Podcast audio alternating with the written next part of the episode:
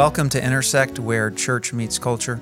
My name is Josh Desch, and I'm the lead pastor at Northeast Presbyterian Church in lovely Columbia, South Carolina, and I am joined by the copacetic Betsy. Wow, I, I really don't know what that means. It means Hi, everybody. the the internet uh, says in extremely good order. Oh, In copacetic, just for today's topic, it felt like a you good think that fits? kind of clinical word. Yeah, I think I think it's a, it's a good thing. It's good to All be copacetic. Okay, I'll take it. And uh, Bets, listen to our topic for today a Christian perspective on mental health. Now, we have a subtitle for this episode, which is Are Mental Health Professionals the New High Priests? And who better to do that with than with someone that we both have incredible respect for, mm-hmm. Dr. Mo Hanna. Mo, thank you so much for joining us. Thank you for having me again. Absolutely. Yes, we are thrilled that you could join us again, Mo. As uh, listeners will remember, a couple seasons ago, we um, were able to talk with you on the topic of teen mental health, which was a great conversation. And I would recommend that anybody hop back a couple seasons ago and listen to that if you haven't heard it. one of my favorite conversations, and I would strongly encourage, even if you did listen to the episode two years ago, I was just thinking to myself, I'm due to go back and listen to that episode again. For sure. And one thing I want to say about Mo is just how gospel centered his approach to medicine and to adolescence and all of it is. So that was one of the best episodes we've had. And obviously, uh, it says something if we're bringing him back for round number two. And it says a lot about Mo that he would come back. For sure. So, uh, Mo, we're so thankful for you. Uh, Mo is child and adolescent psychiatrist. Hope I said that right in private practice in New Jersey. And Mo, would you like to just say anything about your clinical experience and background? Yeah, I was going to say that I am a child adolescent psychiatrist, but you beat me to it. So uh, I've been doing this for 20 plus years. Wow. So I think I'm starting my 21st year in Wow. practice. That's wow. great. So um, Wow. You've seen a lot. yes, Yes. yes, yes, for sure.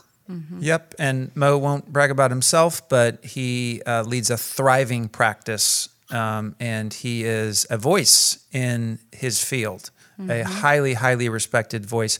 And so, again, what better person uh, for us to go to and, and someone that I respect deeply in his professional life and also someone who we both respect so deeply in his personal life, his family, his walk with Christ. And so, Mo, I want to present a theory to you. Uh, Betsy's not fully persuaded, but I think this is going to be a fun conversation. Yeah, I think And, it will too. and it's really a question. Okay, and so let me let me set up the conversation this way. Throughout human history, every society has had holy men or women, spiritual leaders. You could go to indigenous cultures, you could go to uh, different cultures with different religions. Obviously, in places that have a Christian background, you have pastors, you have priests, you have spiritual leaders. And a few years ago, a very important book came out by a Canadian philosopher named Charles Taylor. Betsy, you know what I'm going to say, and so does Mo. For sure. The name of the book is A Secular Age. And what Dr. Charles Taylor argues is that we have entered into a fully sort of demystified, disenchanted is his, what a wonderful word, uh, word that he uses to say that we've sort we've despiritualized the world. Uh, why have we done that? Well, of course, we've done that because we've exalted science and the material world above everything else. And so now the default among at least the elites in our culture, certainly on our camp, on our college campuses, in the media, and so forth, is that the only thing that's really real is the material. And so, an interesting thought that I've had, and Mo, I think we maybe even have had some conversations around this topic. But now that we are living in a secular age, who fills the void for the spiritual leadership that has always been present in every society? And of course, we're going to argue that that's there because we're made in God's image. And as the Bible says, He's put eternity on the hearts of everyone. So everyone has this spiritual impulse within them. It's got to be met somehow, it's got to be explored somehow. And that in this secular age, I wonder, Dr. Hanna, have mental health professionals sort of become our new de facto high priests.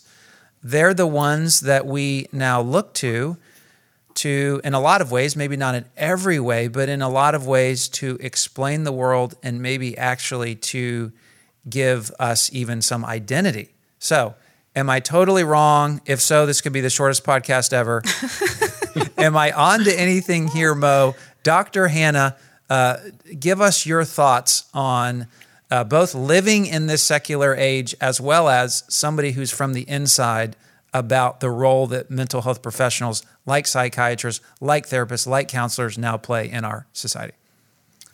So if I say no, I can just go have lunch, right? yes, you can hang up. yes, the other the other risk I take by answering his question is do I side with Josh versus Betsy? So this mm. is a little bit of a dangerous yeah. answer. Well, I always think, pick Betsy. I, I, think for me, my question was more about the metaphor um, by high priest specifically. What's the intention behind? Do you want to explain that a little bit, Josh? Yeah. Um, okay. So I want to go specifically through the lens of diagnoses. So the power that a mental health professional now has to give a diagnosis is that similar to a priest distributing communion or or a hmm. priest giving confession? Is there something that's almost become supernatural about uh, the power of giving diagnoses? And one thing, you know, I was listening to what prompted this whole episode in my mind is I was listening to two psychiatrists on another podcast talk about their profession. And they basically had a moment where they admitted, where they were basically saying, look, we do our best in this, but it's not like we speak for God hmm. when we say to a person, hey, this is what you're dealing with, this is the steps that you should take. So that was kind of the lens through which I was mm-hmm. wanting to explore yeah. this topic. Yeah. For a lot of people, the label is very powerful because it helps them to make sense of what their struggle is. And their struggle is not being defined as sin, right? There, mm-hmm. it's being defined as emotional challenges, struggles, um, and that's the primary reason people go to psychiatrists, right? Is to get some sort of diagnostic confirmation or some diagnostic clarification of what's wrong with me. Mm-hmm. Mm-hmm. And so the psychiatrist says, Hey, I think you've got bipolar disorder. You're like, Oh, okay, this is why I do X, Y, and Z. And so then uh, what do we do about that? Well, if you have bipolar disorder, you need treatment right? It's not a sin issue that needs repentance. It's a medical diagnosis that needs some sort of therapeutic treatment, either medications and or therapy. Mm-hmm. So that's a nice, tidy explanation, right? It, it kind of makes sense. The doctor says, This is what I have. I have a problem and I need it to be fixed. Right. And so that, that's a nice, tidy way of thinking about the problem. Mm-hmm that's very attractive, right? Because it because it's it's um, it's a neat way of thinking about my problem. And if I could just find the right medicine, or the right tools, or the right therapeutic intervention, then I will get well. Hmm. And how do you think that's working out for our society? I mean, it, is that sufficient? And from your observation from the ground, how's this working for the vast majority of people who seek uh, treatment? You, you, know, I think for a number of people, it, it's it's probably working quite well. Um, I, I was telling somebody recently that patients wouldn't keep coming back or keep taking medications if they were not helping them in some way. Mm-hmm. So, so clearly, for some people, they're doing well, but but they're doing well from a psychiatric perspective. So, I, I think that piggyback on your question, Josh, it's more, well, what does that, what does it mean to do well? Because as Christians, mm. we think very differently of the definition of doing well. Mm-hmm. What they're looking for is emotional stability, to not be sad, to not be mad, to not be worried or nervous. Mm-hmm. So, from their perspective, this is great. I'm not anxious anymore. I'm not depressed anymore. I'm functioning pretty well. Those are the criteria of how they're defining well. And, and by the way, those are not bad things. Yeah, sure. Right? It's just as Christians, we think through a totally different lens of what it means to do well.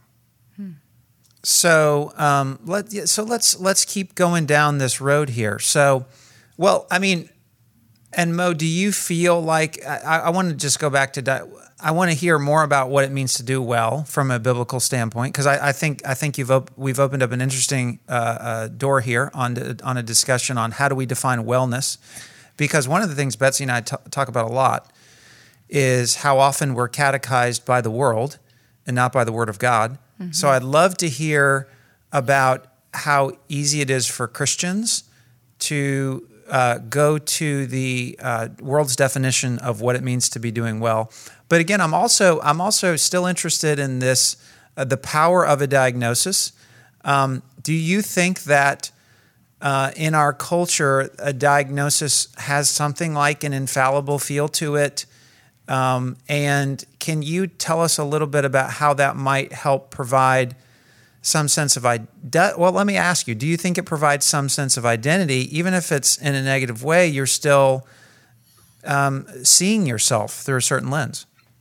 I think for some people it does, but I'm also running into younger people who are very wary of the diagnosis and the label. Hmm. hmm they they look at the diagnosis and the label as um, you know coming from some sort of authority as someone sitting in judgment over them mm. and that they're rejecting that type of thinking so it's, it's kind of interesting to see the generational divide where people want to understand what's wrong with them but don't necessarily like the label part but then there's other people who they catch on to the label oh, I am on the autistic spectrum. This is why I do this or not do that, and this is why I struggle. And, and, and that can be helpful. There's, there's certainly a benefit to the explanation. But notice that as we're talking about these things, there's really nothing spiritual that we're talking about. Mm. As we've become more secular, our entire conversation is rooted in secular terminology, secular expectations, secular definitions, secular terms. So I think the concern a lot of times I have is when Christians fall into that trap, hmm. Where a biblical language is not used, we're not seeing things through a biblical lens to try to even make sense of the diagnosis, right? If you are a biblical Christian, how do you make sense of being told, hey, you have bipolar disorder? Hmm. How do you make sense of the fact that you struggle with depression? Mm-hmm. Mm-hmm.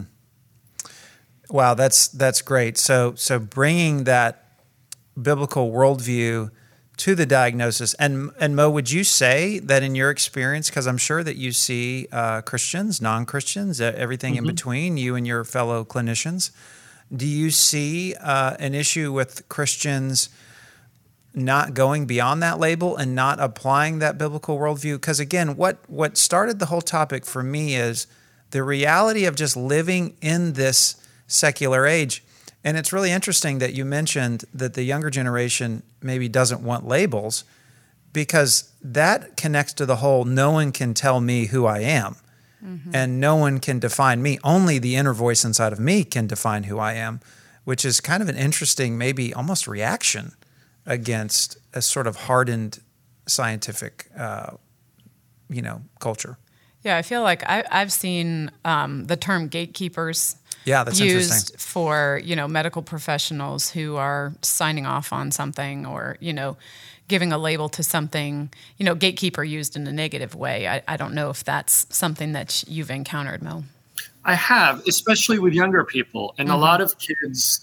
You know, and when I say kids, including college kids, there's a little bit of resentment that they need this label to whether to get services or to even sometimes go back to school uh, because it comes across as someone sitting in judgment over them. Mm-hmm. Mm. Um, I, I, think people who are older don't necessarily have a problem with the idea of a diagnosis and some sort of label, um, but but it's really interesting to see. Um, and when you know, again, younger older teens, college students, young adults. Mm. Mm. So, uh, and, and to go to keep going down the, you know, you work with a lot of younger people. What would you say? I mean, we asked you this two, three years ago, but it's you know it's been a good amount of time now. How is the landscape, in your opinion? You've been in practice for two decades. How are young people doing on mental health? Are they knocking it out of the park right now? Is this the is this the healthiest generation of teenagers in the history of the world, Mo? I mean, um, it, that's a yeah, that's like that's like a layup, right?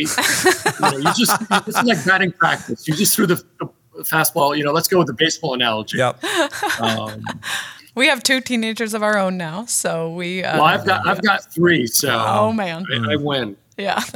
uh, let me let me let me say this because this tells you uh, kind of a big picture, macro perspective.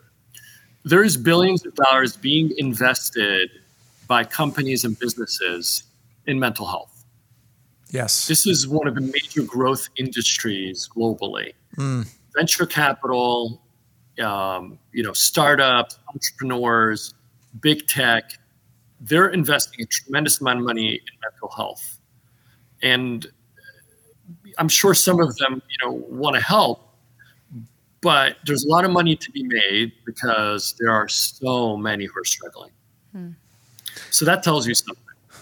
Mm-hmm. The needs are tremendous. In, in certain areas of the country, it is very hard to even get a therapist or a counselor, very hard to find a psychiatrist because there are so many kids who are struggling. Mm. Um, and, and I think a lot of people who work in schools know this, people, front lines, pediatricians, primary care, the, the system is actually overwhelmed. Wow. So, uh, so the number of people, kids, teens, college students, young adults who are struggling is extremely large and continues to grow every single day.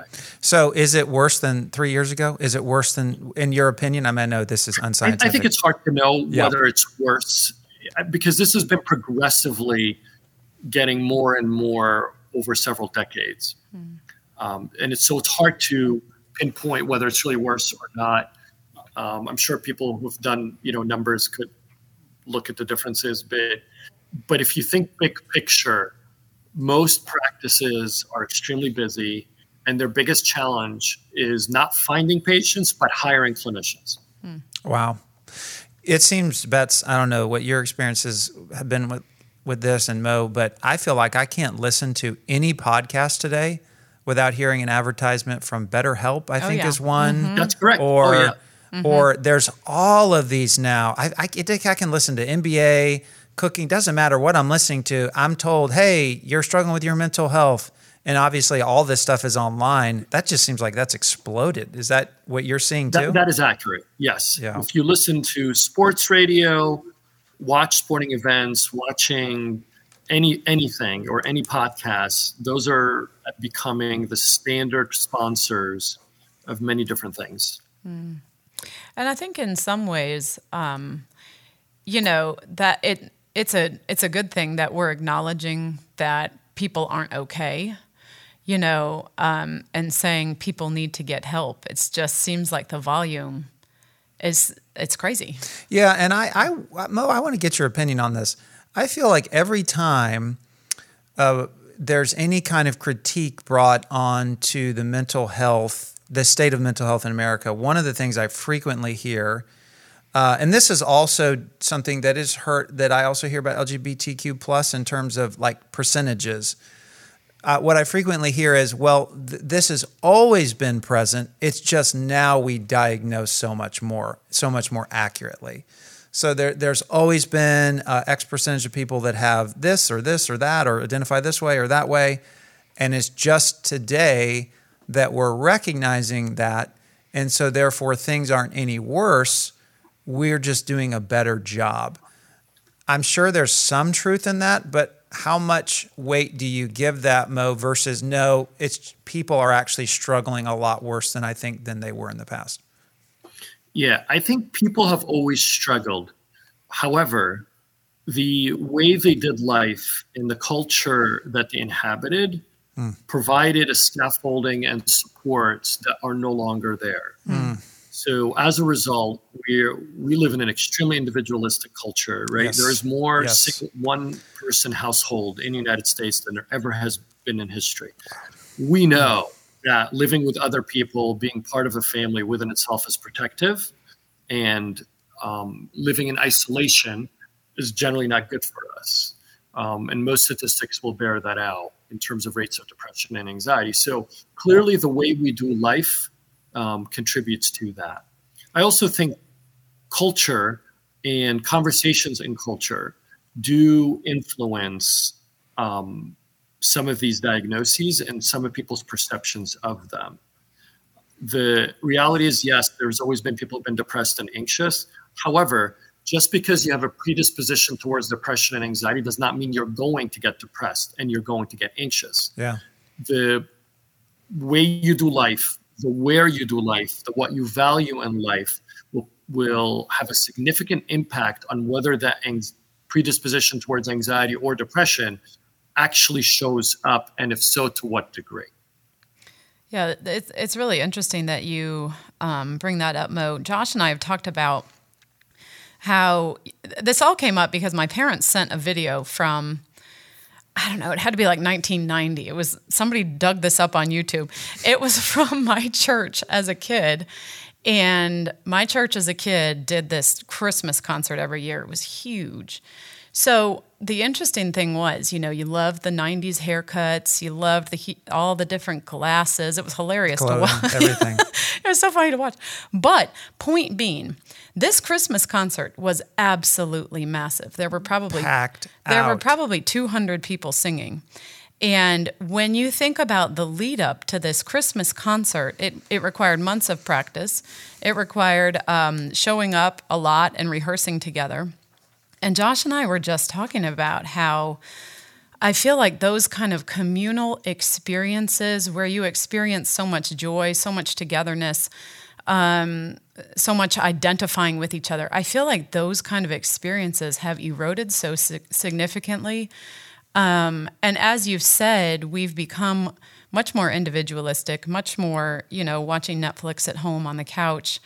And I do see that you know erosion of just a general sense of community not even talking about the church the indiv- yeah, yeah, the church or even the individual family mm-hmm. but just less of a community identity I, I feel like we can see that but people are still looking for communities they mm-hmm. go to mm-hmm. concerts they go to sporting events you know you look at any college football yeah. game yeah. or mlb or nfl people are tailgating for hours. People are desperate for community, mm-hmm. and so they're resorting to the secular version, right? Yeah. Sporting mm-hmm. events right. and experiences, whether music concerts or uh, sports, are fill that gap. They mm. fill that void. Mm. Yep, and it's interesting. You know, I didn't intend this conversation to go to the church, but as a pastor, one of the things I wrestle with is the blessings and challenges of technology. That hey, this podcast that we're doing, this is amazing and we do a live stream uh, on Sunday morning, just like every church in America now does. I think even the smallest churches have an iPhone set up in the back of the room, and the biggest churches have incredible production. But one of the things you know that I wrestle with as a pastor is the live stream is such a blessing to people who are sick and traveling, and who that's that's what they need. It it enables them to connect. But there's also that huge burden on my heart of there's just something different when you step into the room with your church family and you experience those embodied relationships. And it's it's just interesting um, how again we're talking about being catechized by the culture, the secularity uh, that Christians can easily fall into. Um, it's been very easy. I wonder. I wonder how much we've missed just the pure relational, psychological, emotional health benefits of just being together. Mm-hmm. Yeah, and I think the smartphones and um, just the nature of technology is so isolating. So this is where a lot of kids are home over the weekends. They're not getting together with any friends at all. Hmm. Um, and if they are communicating with friends, it will be for boys video games, right? They'll play video games together online, or the girls it will just be, um, you know, social media or chatting in some capacity mm. without physically ever getting together. Mm. Wow. One of the questions I ask a lot of my patients is how often they get together with friends outside of school, outside of structured activities. It's pretty rare, mm. right? Outside hmm. of a sports or some sort of event, um, there's very little, for, for at least for some of my patients, very little actual interactions with peers in unstructured settings, hmm. especially for boys, by the way. Interesting. Now, Mo, I can just hear in the back of my head uh, many parents, and I can even hear my own as a parent of four children, this narrative of but we but we have no choice in this. This is a tidal wave. Come on. I mean, what am I supposed to stand there and hold my hand up and hold the wave back? There's nothing we can do. Um, you know, what what's your answer? And I'm sure you hear this in your practice of well, we've just got to accommodate. We've got to change. We've got to get with it. I mean, we can't you can't turn back time as Cher told us if I could turn back time. Turn. Sorry. Underrated song. um, but we can't. We can't do that. So why don't we just deal with it? Why don't we just accept it? Why don't we just do the best we can with it? I want to hear your response to that line of thinking as a Christian mental health professional. I think that we always, for whatever reason, assume that what the culture tells us is just the way it is. Mm. And so then we're always reactive. And I think, especially as Christians, we tend to be very reactive to the culture and we let the culture dictate the terms of the conversation. Mm. And so we assume that is they're just going to have smartphones. That's just that's just the way it is. Um, and this is true probably for most Christians, or that we're going to do you know uh, sports training to the same extent as everyone else. As parents, ultimately, we are stewards of our children, and we are the ones responsible before the Lord in terms of what happens. So I I don't like that whole idea of saying that's just the way it is because you can intentionally and deliberately make certain choices as a family that might be countercultural that your children will not like, but that will still be in the best interest of your child. I mean, smartphones to me are always the the obvious one in terms of the age. People debate ad nauseum what age is it okay to give the child a smartphone. But even if they have a smartphone, you could still have some level of control over it. Mm. Um, we're not helpless victims as parents, right? We need to be the authority. We need to be the ones that are advocating and protecting our children. Amen. Mo, uh, it's fine if you don't want to give a number because this this might be in the vault only for your patients. Do you have a number that you say right now, an age? Give your child a smartphone at this age. Do you have currently have a number? I, I don't have a number, but I can tell you from our personal experience, that number tends to be post middle school. Mm-hmm. At least for the three teenagers in my home. Yeah, I think that's a great encouragement, Mo, to because I think so often I know that for Josh and me, um, it is so easy to feel like, oh, what can I do about this? It's just an onslaught of constant you know, constant, all of these choices that we have to make as parents and how to, um, how to set up boundaries, how to set up limits. You know, it's these, it, it just feels constant. I think that's a great reminder that, hey, we're not victims here. Mm-hmm. We can do things even if it makes our kids upset. That's okay. yeah, yeah, yeah. and I, I, I think that's great encouragement. And that connects to the mental health discussion that we started with here because we're also not victims with our mental health. And and I love what you said, Mo, about how yes, we can be predisposed to things, but then sort of the way the degree to which those things manifest in our lives is connected to a lot of things, the decisions we make, the environment we, we grow up in. And of course, as Christians, we would say the exact same thing with sin, not just with mental health conditions, that all of us are predisposed towards certain sins I think if you're going to make a biblical argument for that, I think you talk about generational sin, which the scriptures talk about very clearly. We can be predisposed towards certain sin struggles, but I don't think it's a good method to our Christian life to say, well, then I'm just therefore uh, doomed to fall into these traps that I'm predisposed toward. But rather, we are called to actively, through the work of the Spirit, uh, put to death these things that God doesn't want for us. So you know, there's also connections I think to be made both to our spiritual. That is, life. It, it is. The, it's the exact same thing. That is correct, right? Just because there's a predisposition does not mean this is who I am. Mm. Mm. Because I think that's a very common thing in our culture, and especially with mental health. that's my ADHD. That's my depression. That's my anxiety. Well, it's because I'm autistic, right? And that somehow this is who I am and I'm defined by that. But I agree what you said about sin. A predisposition towards sin is not licensed to to commit that sin.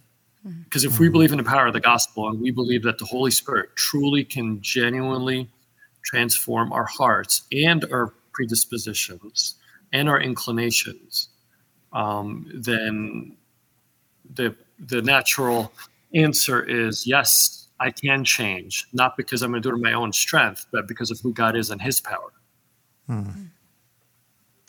Wow. So, well, we're we're I have and I have a few more uh, strings I want to pull on here before we end, but I am curious to know if we've answered this question. Are mental health professionals the new high priests? Maybe they are. Maybe they are in some ways. In some ways, they're not. Um, I think we can say for many people, they play an equivalent role, an, equi- an equivalent role as an authority, as somebody who speaks into someone's life of significance that they trust. Mm mm. someone who is providing, helping them make sense of what life is about and meaning of their experience of um, how to navigate through life. So, so therapists for many people play a significant role. Mm-hmm. Mo, do you think that many Christians are too quick to go down ro- the road of uh, pure secular therapy? And I know by saying this, you wouldn't be criticizing things like CBT and the things that secular therapists do. But do you think that Christians can be too quick to go down that path um, and, and, sort of leave their, their faith at home, that forget to pack their faith with them when they leave the house? I think in certain churches that can be true. In other churches, there's an extreme resistance to actually getting help. Mm. Mm-hmm. Yes. So I kind of I, I get to see both. Yeah. What concerns me a lot of times is when believers will take their children or themselves to somebody who will speak uh, secular truth to them, their version of the secular gospel, counteracting the true gospel, and that can have a very significant impact. So that concerns me. Yeah, yeah. Let me let me ask. I have one other question that I, I'm wondering if you've seen this. Um, you hear more and more about, especially young people going online. I think YouTube is a very common uh, place that this happens. And a young boy or girl, young man or woman will uh, find a channel that someone mm-hmm. is putting out content and they almost, I don't want to say are converted. I don't want to use language that's excessive here, but it's almost like they find this thing that they hear online and then you hear stories about a person saying, Well, that's who I am. I've now discovered my identity. This explains everything for me. I'm curious, are you seeing that? Are you seeing people go online and perhaps in unhealthy ways um, find voices that then explain reality for them? And then for those people, that becomes their reality? Sure. There, there are plenty of kids who are struggling and they're struggling with who they are in terms of trying to make sense of some of it by the way they're they're struggling with normal developmental confusion mm. right typical just growing up trying to figure out who they are and what they're about and they're in their search they're not necessarily talking to someone in their home or a parent and they go online because that's easy and they search and search and they'll listen to a voice that will sound credible, sounds authoritative, will make sense to them, and they'll gravitate towards that. I see this especially with with kids who have a hard time with um, with social relationships, kids who are socially disconnected, kids who are being socially rejected, kids who are really socially anxious, mm who are not the most popular kids at school, who are struggling in some social capacity, and are trying to find a group where they feel connected to. And so they start searching for if I'm struggling socially, what does this mean about me? Or if I'm struggling with who I am, and there's plenty of videos out there and plenty of material that will try to guide them to go down a certain direction. um, to try to make sense of who they are. This is especially true for kids who are on the autistic spectrum, hmm. who, who will struggle socially and will not fit neatly into any peer group. Hmm. Mo, this you've you really enlightened us with the state of things and what you're seeing. And I guess my last question for you, before Betsy has a final question in the episode, is what are I, I know we we've been all over the place here, but what are some big takeaways for Christians? Right. Um, we are we know the bible says we're pilgrims in this land our citizenship is ultimately in heaven so we're, we're going to find ourselves in a culture wherever we live that is not going to conform perfectly to what god desires as we live in a broken world but do you have any big takeaways for christians uh, both parents both ourselves personally as we've talked about these different areas, things like we've talked about diagnoses, we've talked about things that people see online.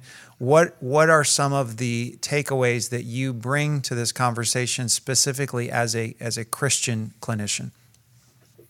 Struggles emotionally don't happen in a vacuum. They happen in certain contexts, and I think it is the role of mom and dad, um, parents in general, to be aware of the secular voices that are out there that are trying to form and shape your children. Mm-hmm. So hmm. I, I, think I can't emphasize this enough that those secular voices are very powerful mm-hmm. and they're an alternative gospel, right? With what the problem is and what the solution is. Can you talk and about so, that a little more, Mo? Can you talk about what in that secular framework, what's the problem and what's the solution that you're seeing? Yeah, I mean, the secular framework says the problem is is that um, if you don't feel good, you should have the right to feel good at all times. That you mm. should be comfortable at all times with who you are, and that you, you know, from an expressive individualism, you are the one who determines who you are as a person. Right? There's there's no God. There's no authority, and so every voice is telling kids be who you are. Yeah. It's and that you should get to decide and define what that is. Hmm. Um, and I would even say, you know, if, if for someone who doesn't necessarily, you know, follow our Christian faith, I would I would encourage them to recognize this is not good. This is not good for yes. your child. Mm-hmm.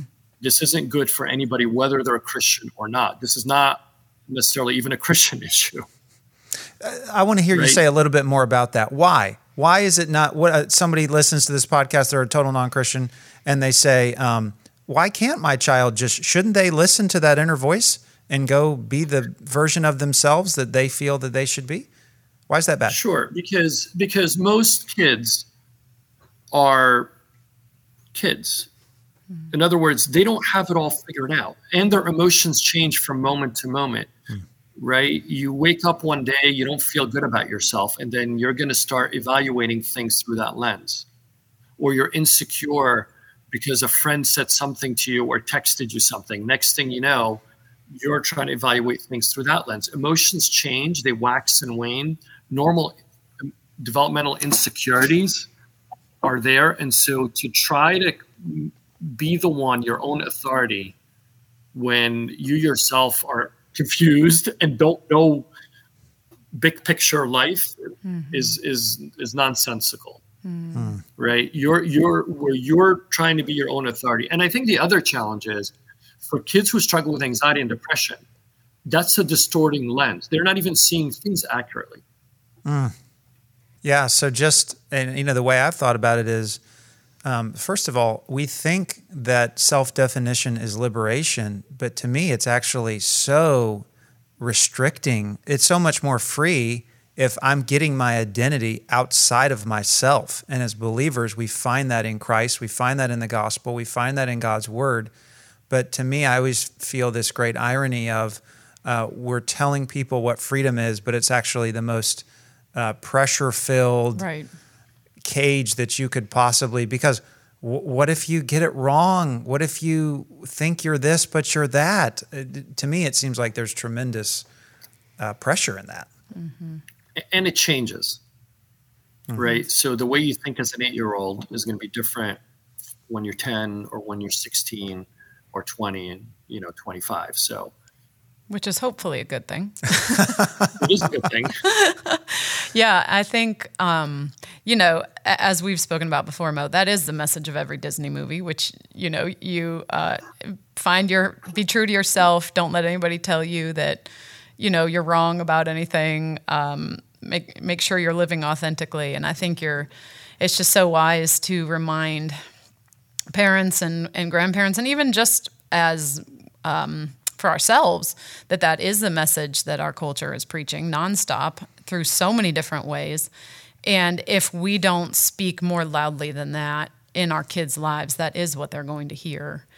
Um, are there any other emphases that you that you want to see parents and grandparents and other people who love kids and teens give to those give to their kids and teens? Yeah, this is specifically for Christian parents. I, I think the amount of time your children do spend in church and with other believers matters. Mm. I think going to church on a Sunday morning is great. It's important to go to worship. But one of the things I do notice that the less a teen, especially teens, middle school, high school, is engaged with the rhythms of church community, where church is really about going to check off the box on Sunday morning with no other involvement, that most likely that teen post high school will unfortunately probably not be going to church anywhere or it will at least I know I think you guys have spoken about this before is is the kind who might at some point quote unquote deconstruct their faith, right? Mm-hmm. Sure. When mm-hmm. reality is they really never had the faith. Mm. Mm. So I think that involvement in community with other believers, same age and older, I think is extremely formative and important for Christian. Yeah, that's great. Amen. Faith formation. Mm-hmm. Let that process happen with others. Josh loves that plug you just gave church, Mo.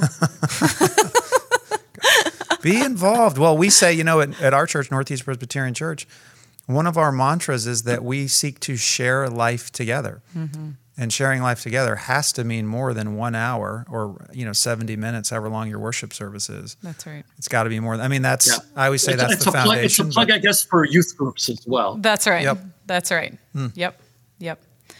Well, um, Mo, you you know the question that we like to to ask any guest who comes on this podcast, and that is always, what are you reading? Um, I'm actually reading the book by Nancy Pearcey, The Toxic War on Masculinity. Mm. Oh, is that, that new? That is, it is fairly new. It actually just came out. Wow. So is that a so, book that so far you would recommend? I would. I would. I, I think it's a very thoughtful book on how we've arrived at this current moment where um, being a guy is a bad thing in our mm-hmm. culture, or mm-hmm you know the the whole idea of being masculine is being challenged as toxic. So she's playing off that word right? And that's why she's calling it a toxic war on masculinity that somehow that this is good for women. And her, she's making the case that uh, no this is not in anyone's benefit to be attacking men. Hmm. yeah. I'm not done with the book. Well i read one of hers several years ago and i can't remember what it was now but it was something about body um, something Love with, Thy Body was her. Yes, yes, that was a very good book. I learned a lot from that book. So she's yeah. she's a good thinker and author. Yeah. So uh, yeah. Jordan Peterson, yes or no? um, you know, I've never read anything by him. I do think I, I think he's hitting on something. Yeah, right. Though. He's that's exactly it. He's scratching an itch. He's, he's hitting on yes. something, and um, Aaron Renn, I don't know if you're familiar with him, but he talks a lot about the Jordan Peterson phenomenon. Aaron Renn talks a lot about men issues and masculinity. And his point is that the church has not stepped up to the plate in helping men understand what the role is in the church and why wow. the church is the right place for them. And that Jordan Peterson is kind of filling the gaps. Wow. Interesting. Wow. Can we yeah. keep you for another hour on men in yeah. the church? We can't. That's we our can't. next episode. That's right. Dr. Mo Hanna, we are so thankful for you, for your life, for your family, for how many people you help, Christian and non Christian, through your practice and through the clinicians who work for you. Thanks so much for coming on Intersect. My pleasure. Uh, it was a great conversation, Mo. And thanks everybody for listening today. Uh, if you are on any of those major podcasting apps, that's where you can find us. You can like, review, and subscribe. We'll see you next time, everybody.